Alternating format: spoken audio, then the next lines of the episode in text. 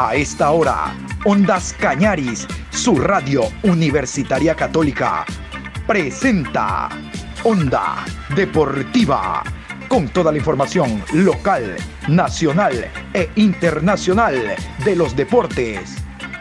Comenzamos.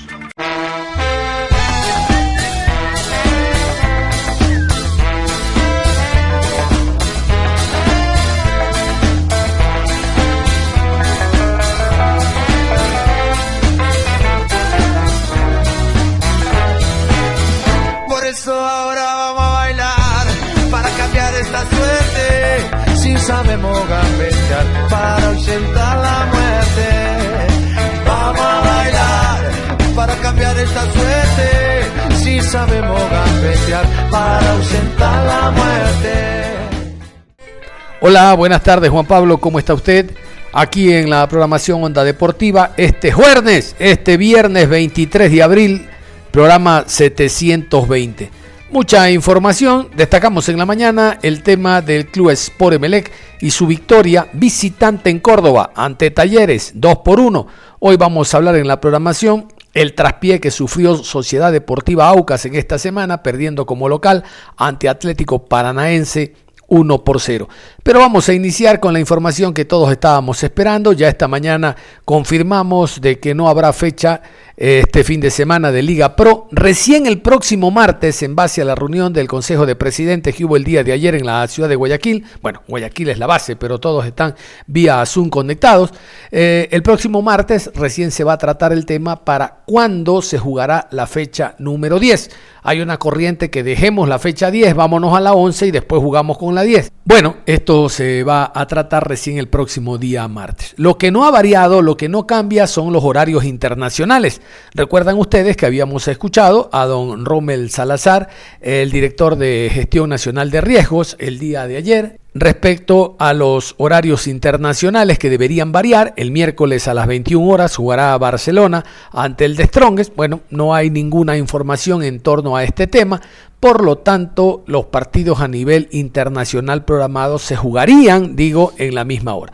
Pero vamos a continuación con el comunicado que ha hecho público Liga Pro en torno a este tema. Señores presidentes, y o representantes de los clubes afiliados a la Liga Profesional de Fútbol del Ecuador. Reprogramación de la décima fecha fase 1 Serie A y séptima fecha fase de clasificación Serie B de la Liga Pro Betcris por el decreto ejecutivo 1291 del presidente del Ecuador del 21 de abril del 2021. De nuestras consideraciones. En sesión extraordinaria del Comité Directivo de la Liga Profesional de Fútbol del Ecuador, Liga Pro, convocada por urgencia y celebrada por medio de comunicación telemática el jueves 22 de abril de 2021, se conoció sobre el estado de excepción decretado por el presidente el día miércoles 21 de los corrientes. En dicha sesión se resolvió unánimemente reprogramar las fechas en referencia de la Liga Pro, Serie A y Serie B, principalmente en aplicación de la segunda disposición transitoria del régimen sancionador aplicable al protocolo de medidas de bioseguridad para las competencias organizadas por la Liga Pro durante la pandemia del COVID-19, la cual establece en su segundo inciso Excepcionalmente, el Comité Directivo de Liga Pro está facultado para suspender o postergar partidos de la competencia oficial de Liga Pro cuando existan plenamente comprobadas causas derivadas de la situación sanitaria de la pandemia del COVID-19, tales como por decisión del COE nacional, por cierre de vías terrestres y aéreas que signifiquen la imposibilidad de traslado.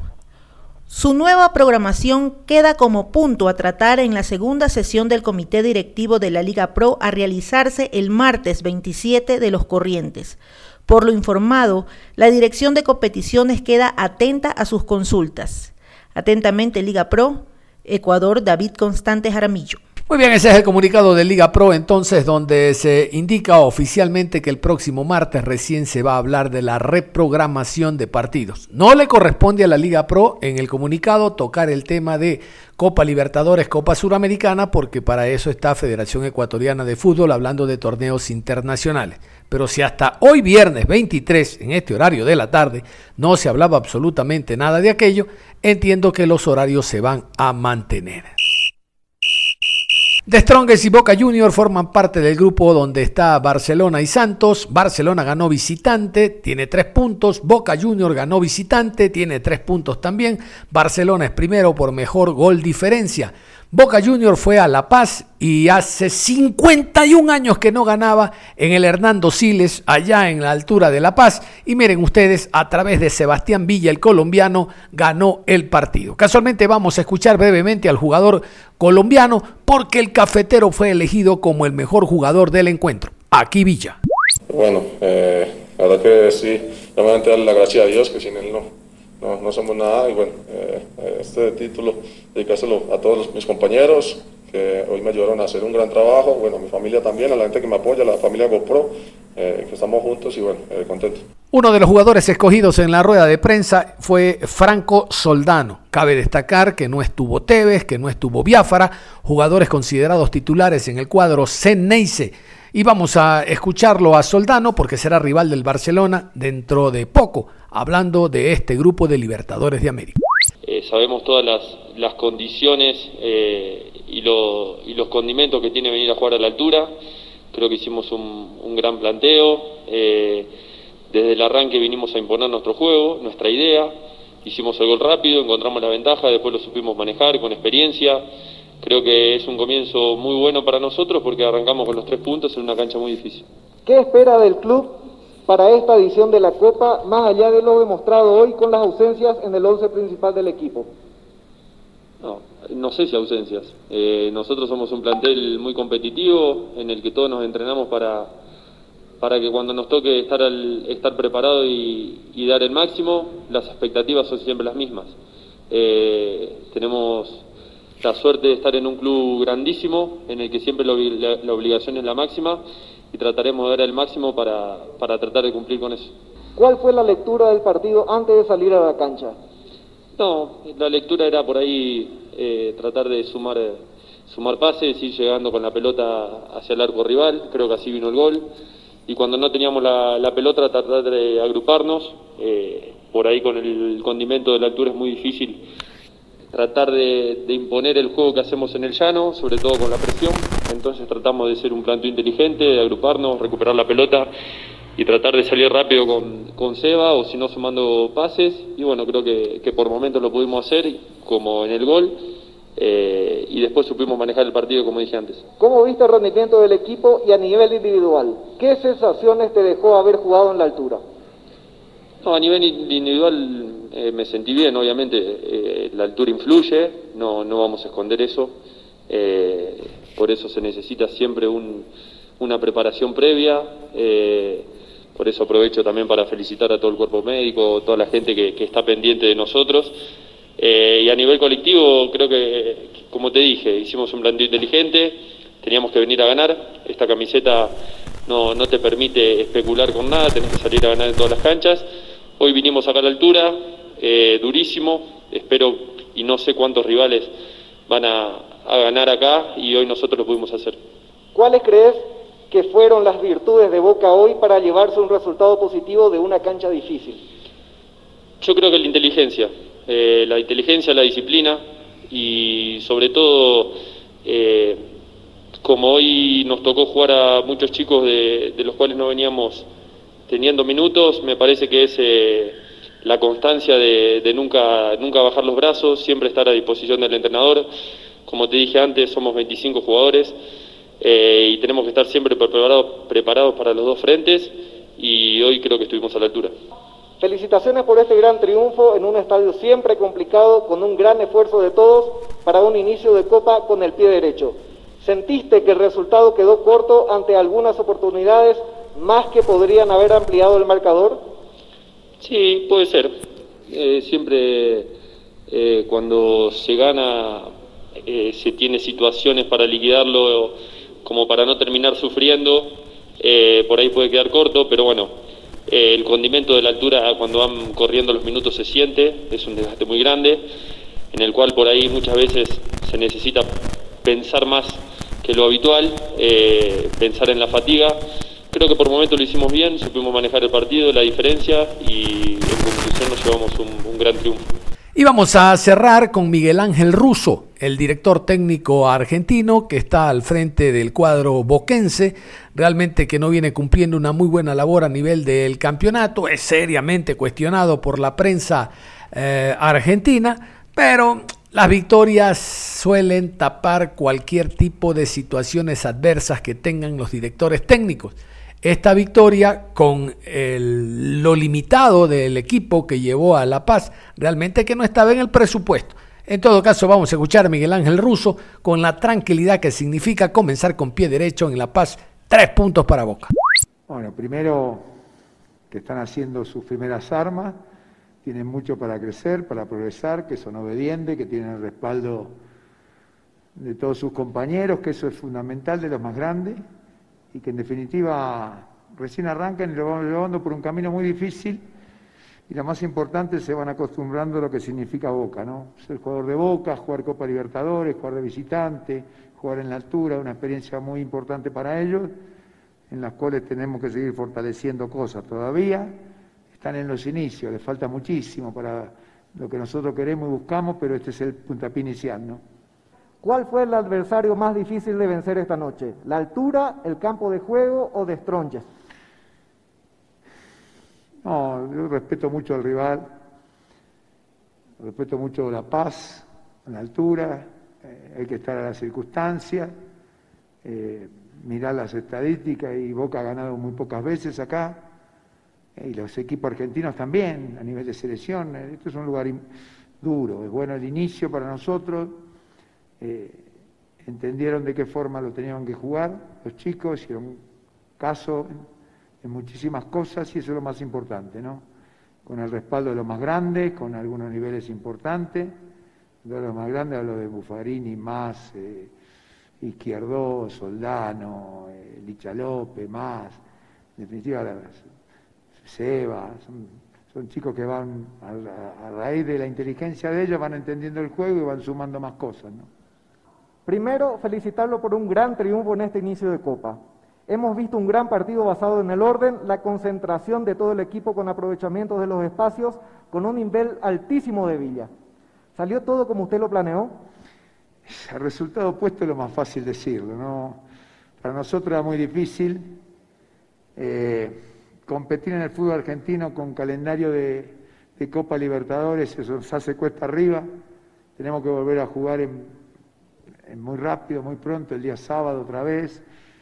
Eh, eh, nos toca jugar este, eh, doble competencia con, para entrar a las finales y si Dios quiere después nos va a agarrar las finales y la, Copa no te permite relajarte. Es un esfuerzo muy grande que tenemos que hacer en todo lo que viene. Y es Boca, nadie te, te limita nada, ¿no? Yo creo que es uno de los pocos torneos, el fútbol argentino, que juega finales en una competencia internacional. No hay otra liga que juegues y, a nosotros nos dificulta todo eso porque hay equipos de Copa Libertadores, hay equipos de, Sudamericana, hay algunos que van a jugar cada 48 horas, tenemos problemas con la fecha, nos meten a todos en un esfuerzo muy grande, difícil de manejar, donde hay que tener eh, mucha tranquilidad y mucho respaldo de los futbolistas en una época difícil porque el COVID no te perdona. Pero bueno, le pondremos el pecho a todo y sabiendo todo lo que necesitamos, pero no es simple, ¿eh? estamos haciendo un esfuerzo muy grande y, es un llamado para que el fútbol argentino entienda que los que jugamos Copa Libertadores y Sudamericana son torneos muy importantes. ¿Esperaba un resultado mayor a pesar de tener el equipo mitad titular y mitad alterno o es lo mejor que se esperaba por el panorama táctico del club? a ver, nos cuesta, tenemos muchos casos, en Buenos Aires nos quedaron por, por contacto estrecho de COVID, sobre la hora, bueno, no hemos, la verdad hemos tenido una grata respuesta de los más grandes y de los más chicos, ¿no? Y eso es importante. Vamos sumando y es boca y nos vamos haciendo, ¿no? ¿Sale conforme con esta victoria y cuánto le ayuda esta victoria para enfrentar a Huracán por el torneo local? ¿Cuánto me ayuda la victoria para? Enfrentar a Huracán por el torneo local? No, somos muy poquitos, estamos los que somos, agregamos a Teve, a Fabra, a algún otro más, este, que por suerte están descansados para este partido y, era lo que buscábamos, ¿no? venir y volver de la altura es un esfuerzo muy grande. Y venir a la altura y volver es un esfuerzo muy grande, por suerte lo sacamos, hay que ver cómo estamos para el sábado, que ya de por sí de antemano va a ser difícil, ¿no? ¿Algo más que decir, profesor? Sí, eh, de parte mía y del, del plantel de Boca, ¿no? de todo el cuerpo técnico, un saludo muy grande a la familia Graciani. Eh, estamos con ellos y, y, bueno, en un momento delicado es el respaldo nuestro y, y lo mejor, ¿no? Y en la memoria de todo Boca. Y la cara opuesta de la participación de clubes ecuatorianos esta semana dentro de los torneos internacionales la tuvo Sociedad Deportiva Aucas. Digo cara opuesta porque jugando de local perdió, digo cara opuesta porque jugando ante un equipo brasileño perdió, un equipo modesto. Este no es Santos, este no es Gremio, un equipo muy modesto el Atlético Paranaense, pero el Aucas no pudo. Llámelo usted el tema falta de plantel, llámelo usted la poca preparación. Recordarán que el día 12 de abril, el 12 de abril en el Estadio Monumental, Aucas llevó siete jugadores, dos considerados con algún recorrido y el resto eh, muchachos alternantes. Y después del segundo gol que anotó Barcelona, uno se lesionó entre comillas y el partido terminó 3-0 por reglamento. El fin de semana, pensando que Olmedo es otra cosa, Olmedo no le gana a nadie, bueno, ahora sí vamos con jugadores juveniles, ahora sí hubo el tiempo para inscribir, lo del tiempo entre comillas, porque Liga Pro había hablado con ellos y les dijo, envíame la lista y te doy las credenciales. Pero con estos jugadores ante el Barcelona, Barcelona les metía 10. Con Olmedo, a Olmedo sí le ganamos, no, 3 por 1 perdió el Aucas. Resulta que en una semana casi, en ocho días, se recuperaron casi todos los jugadores. Los milagros, los milagros existen, se recuperaron los jugadores y no pudieron ante el modesto Atlético eh, Paranaense. Modestísimo el equipo, el gol se definió a través de un lanzamiento de esquina, un cabezazo al primer palo, Frascarelli no llegó y bueno, perdieron tres puntos actuando como local y empiezan a hipotecar la posibilidad de pasar a siguiente fase. Pasa uno por grupo, la cosa está durísima. ¿Qué les parece con la alineación del Aucas? Voy a comenzar esta revisión del encuentro donde un equipo ecuatoriano, Aucas, jugó como local la Suramericana y perdió. Aquí están los 11 del papá Aucas. Damián Frascarelli con el 1. Con el número 7, Jonathan González. Carlos Cuero con el 21. Angelo Pizorno, 24. Con el número 30, Richard Mina. Steven Tapiero con el 14, con el 28 Johnny Quiñones, Edison Vega con el 47, Víctor Figueroa con el 10, Luis Cano con el 22 y Francisco Fidriusewski con el 9. Todos titulares en los partidos anteriores, todos. No estuvo el técnico en la banca, pero todos. Inclusive después entró la Tuca a hacer dupla con Fidriusewski en delantera y nada de nada. Qué rápido se recuperaron los jugadores del Lauca realmente o es la medicina avanzada o es que Diosito ayudó al papá, porque se recuperaron rapidísimo, ni sombra de los muchachos que llegaron a Guayaquil a jugar en el Monumental. Bueno, después del partido el número 14, hablamos de Steven Tapiero, el colombiano, accedió y dijo esto en torno a la derrota que sufrió el papá en su casa. La verdad yo estoy contento, estoy feliz.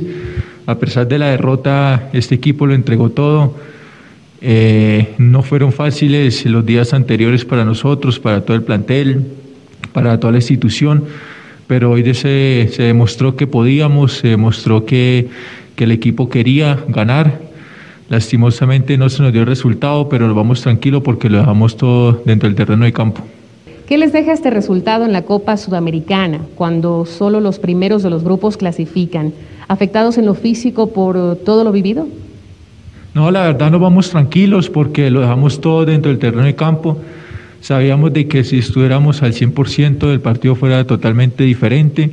El equipo hoy se entregó totalmente, creamos opciones. Además, cuando teníamos un hombre menos, el equipo siguió intentando.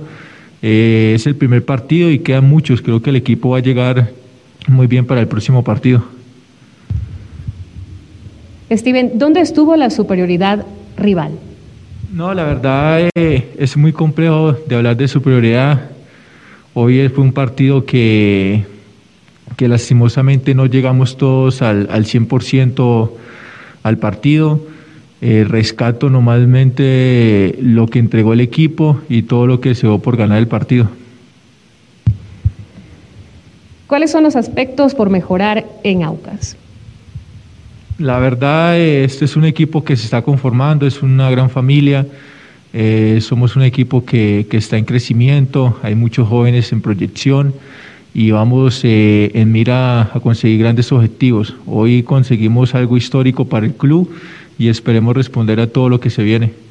Vidoglio no estuvo presente en la rueda de prensa, estuvo Luciano Precone, el asistente técnico, y trató de justificar también la derrota, la derrota en el estadio Gonzalo Pozo Ripalda ante el Atlético Paranaense. Aquí Precone. Desde el análisis que podemos hacer ahora, eh, tan, tan pronto terminó el partido, yo no, no, no, no me gustaría usar la excusa de, de, la enfermedad de los jugadores y de bueno, todo el plantel, lo que vinimos viviendo, porque hoy no se vio la diferencia de un equipo brasilero que vino descansado, que no tiene participación en su país y que bueno, nos enfrentamos nosotros hoy eh, de igual a igual y creo que tuvimos situaciones claras y ellos de una pelota parada en el partido, así que eh, con ese análisis nos vamos contentos, tranquilos, que los jugadores dieron todo y que, bueno, el fútbol es así. Lo vivido en los últimos días, ¿cuánto afectó al grupo para no poder tener una buena movilidad en los 90 minutos? Cuando empezó con buen protagonismo este partido internacional, ¿muy débil en la parte física? Y bueno, la verdad que con los chicos eh, nos volvimos a encontrar el, el, domingo, pudimos hacer un entrenamiento de 20 minutos eh, y bueno, y, ayer hicimos 20, 25, 30 para tratar de llegar de la mejor manera, tenían muchas ganas eh, y pudieron resistir el partido completo, que era algo que nosotros teníamos la duda, porque la verdad que lo que nos pasó a todos, y quizás nosotros desde afuera eh, lo sentimos físicamente y los jugadores dieron todo y estuvieron a la altura de, las expectativas creo que de todos, las nuestras principalmente y espero que de la gente y de todos los que están atrás de este, este lindo club eh, también estén agradecidos y contentos por la entrega a los jugadores. Buenas noches, profe. Luego de este traspié de local ante el favorito del grupo y el terreno que se ha perdido en la Liga Pro, ¿pondrá como prioridad la Copa Sudamericana, al menos en lo que resta de este semestre? Eh, ya lo veremos. No, no es algo que, tengamos en la, en la cabeza el, el, elegir hoy un torneo u otro. La responsabilidad nuestra y un club tan grande como Aucas hace de que lo que se nos presente tendremos que poner lo mejor posible eh, y pelearlo. Después con el tiempo dirá para qué, qué es lo que nos conviene más, pero hoy en día siempre vamos a todos los partidos a, tratar de poner lo mejor posible para, para poder lograr estar en todos los frentes.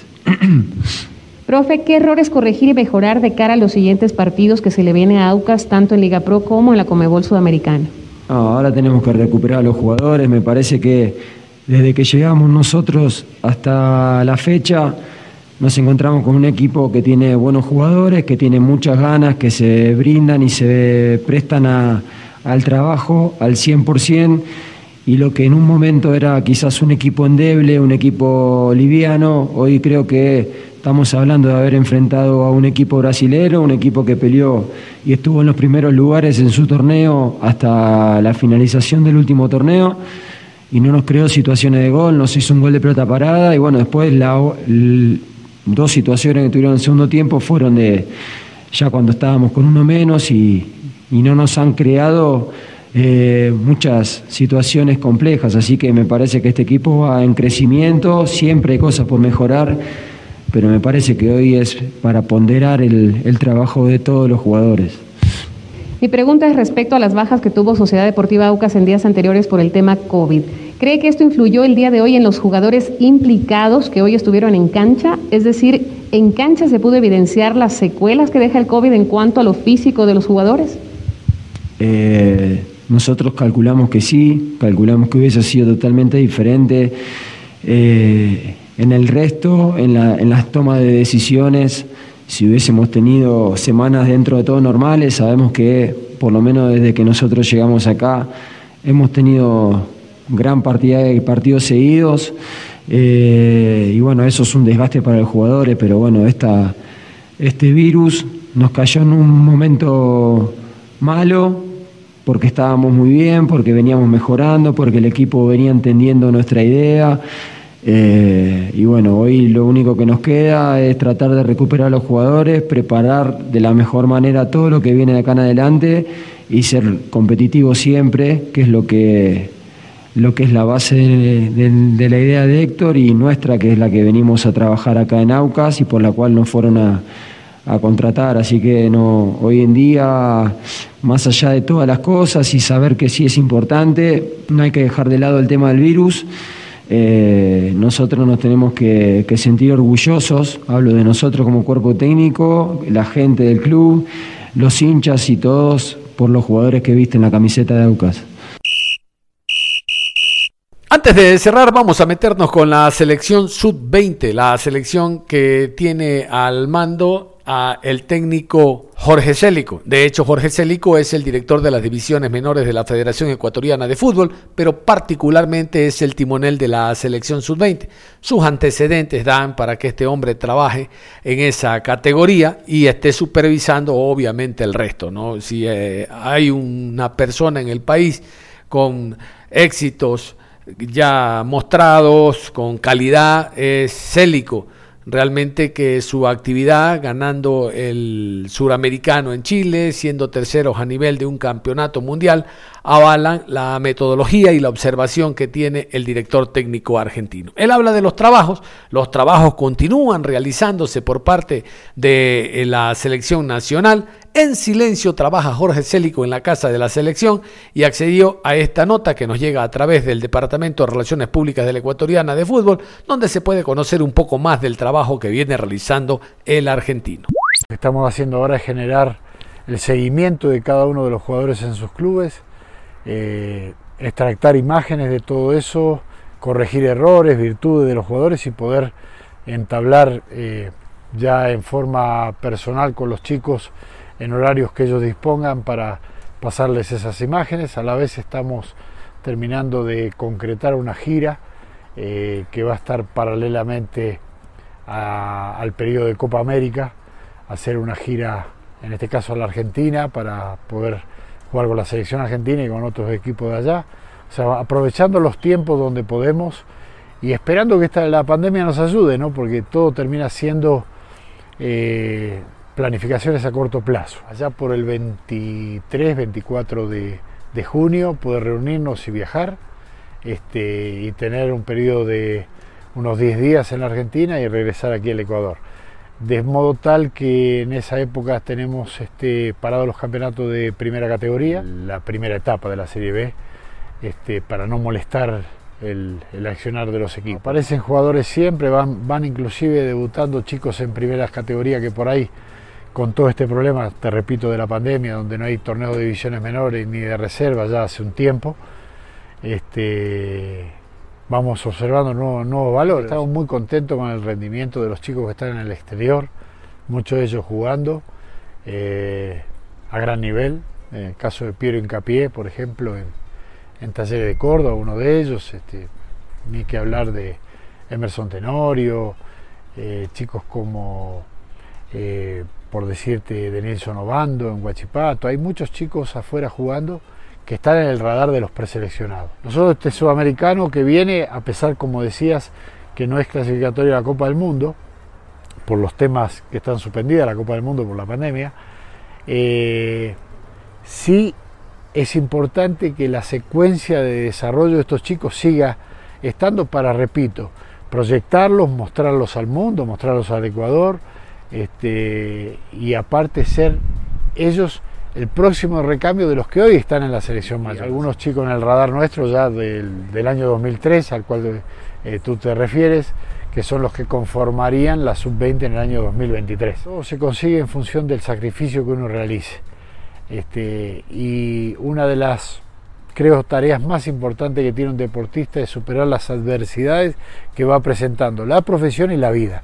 En este caso, la vida nos ha puesto este, este flagelo que nos tiene un poco impedido realizar la actividad que, que ellos tanto quieren.